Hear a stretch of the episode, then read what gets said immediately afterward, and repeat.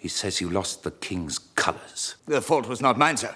Major Lennox must answer. Major Lennox answer with his life, as you should have done if you had any sense of honour.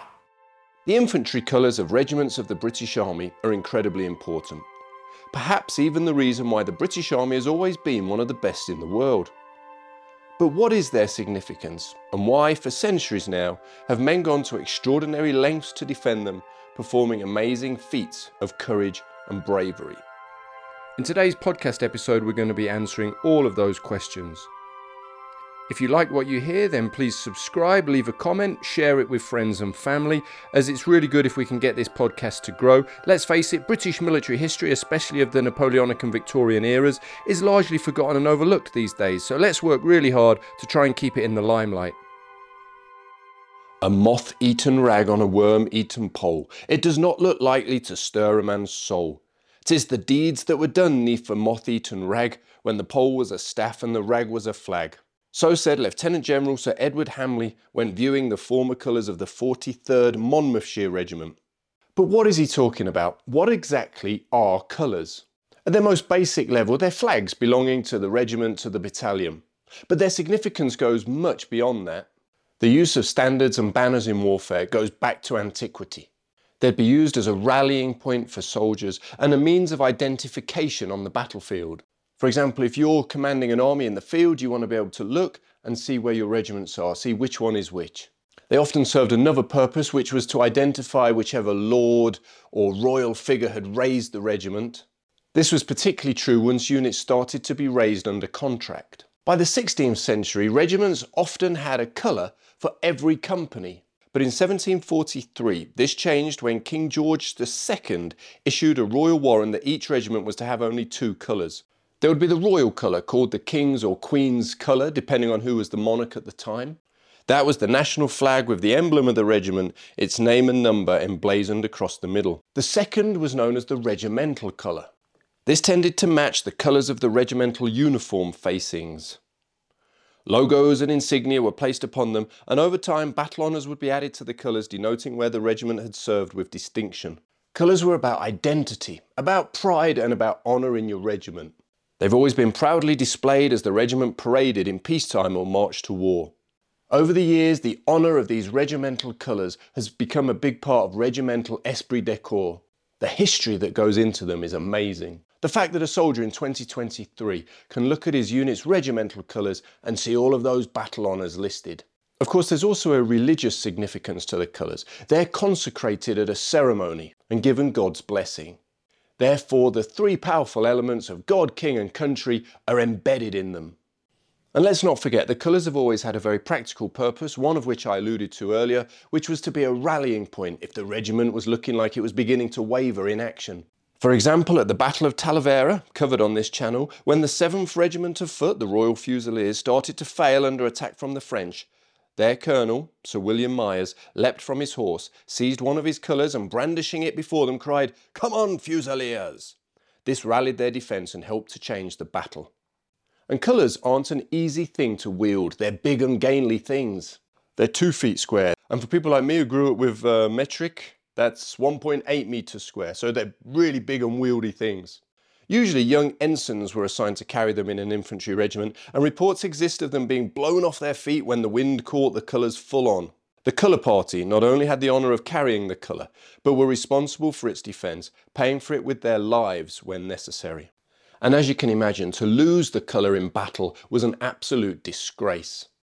A man who loses the king's colours loses the king's friendship. They'd been given by your monarch, they'd been sanctified by God. You could not let the enemy get their hands on them.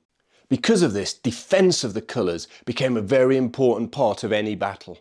One of the best known defences took place at the Battle of Albuera in May 1811 during the Peninsular War, well covered again on this channel, when the 3rd Regiment of Foot, better known as the Buffs, were surrounded by French cavalry. As the survivors rallied around the colour party, they were called upon to surrender their colours. The 16 year old ensign Edward Thomas, defending the regimental colour, refused. He was later cut down and the colour was taken from him.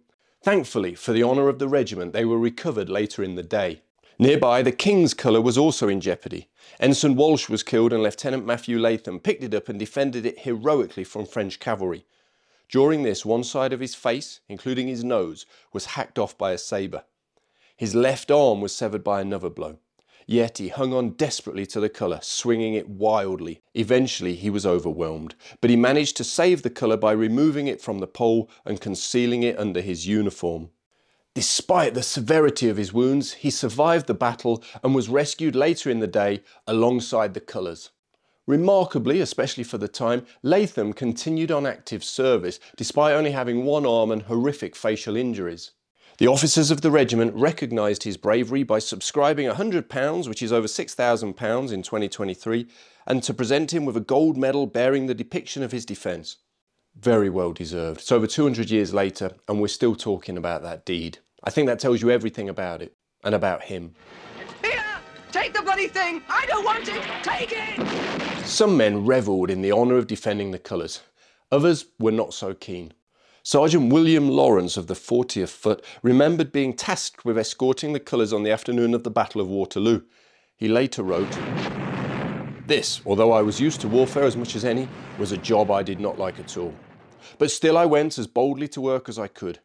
There had been before me that day 14 sergeants already killed and wounded while in charge of those colours, with officers in proportion, and the staff and colours were almost cut to pieces. This job will never be blotted from my memory. Although I am now an old man, I remember it as if it had been yesterday.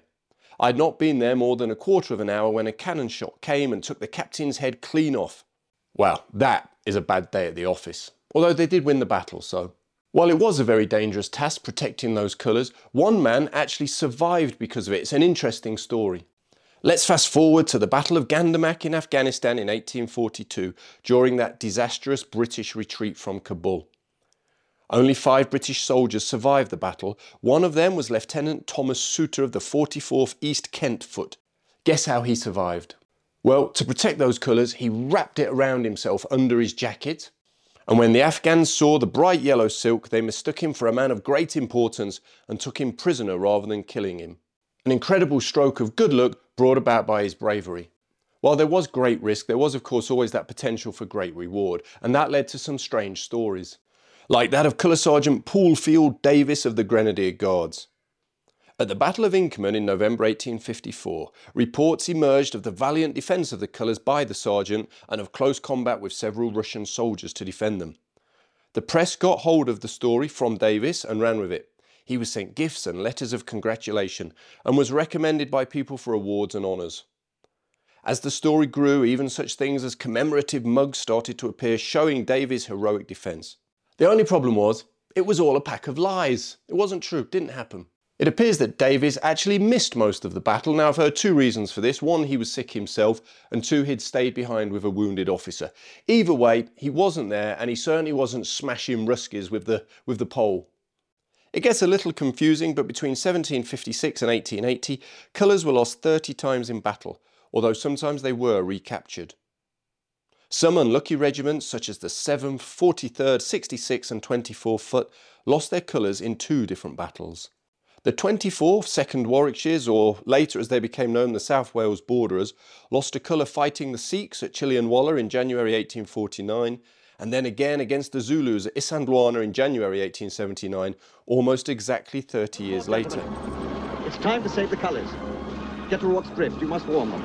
Though the 1st Battalion's colours were saved by the dash across the fugitives trail by Lieutenants Melvill and Coghill. We've discussed that on this show before and we're going to do so again in the future, so watch this space. But the Zulu War was 1879 and the day of carrying colours into the battle were slowly beginning to wind down. It was even debated in Parliament if it was a good idea. And that debate was reignited once again after the loss of the colours of the 66th Berkshire Foot at the Battle of Maiwand in July 1880 during the Second Anglo-Afghan War. Whilst this was the last time a British colour was lost in battle, it wasn't the last time they were carried into action. That occurred here at Laing's Nek in January 1881 during the First Anglo-Boer War, a war that saw the British lose every pitched battle to those wily Dutch farmers. Such was the ferocity of the fire around the colours of the 58th Rutlandshire Regiment of Foot that they were actually carried to the rear during the action. And that was a very sensible thing to do because they were a massive target. And if you're a great Boer marksman, as most of them were, what are you going to try and shoot at? We're talking about an era now where the accuracy of rifles meant that the colours day on the battlefield had to be over. These days, the most notable occasion on which colours are seen is the annual trooping of the colour on Horse Guards Parade to mark the Sovereign's birthday. But regimental colours retain their importance as a physical reminder of the honour of the regiment and all the men who have served under them. Perhaps the final word on colours should go to Lieutenant Bailey of the 58th Rutlandshires at the Battle of Laing's Nek. Remarked when seriously wounded, Never mind me, save the colours. That is a man worthy of our respect. By the way, guys, just quickly at the end here, just want to say a special thanks to Christopher Brice, Dr. Christopher Brice, who helped to write, research, and write that episode. He's a great guy, and I'm really, really pleased with it. Thank you to him.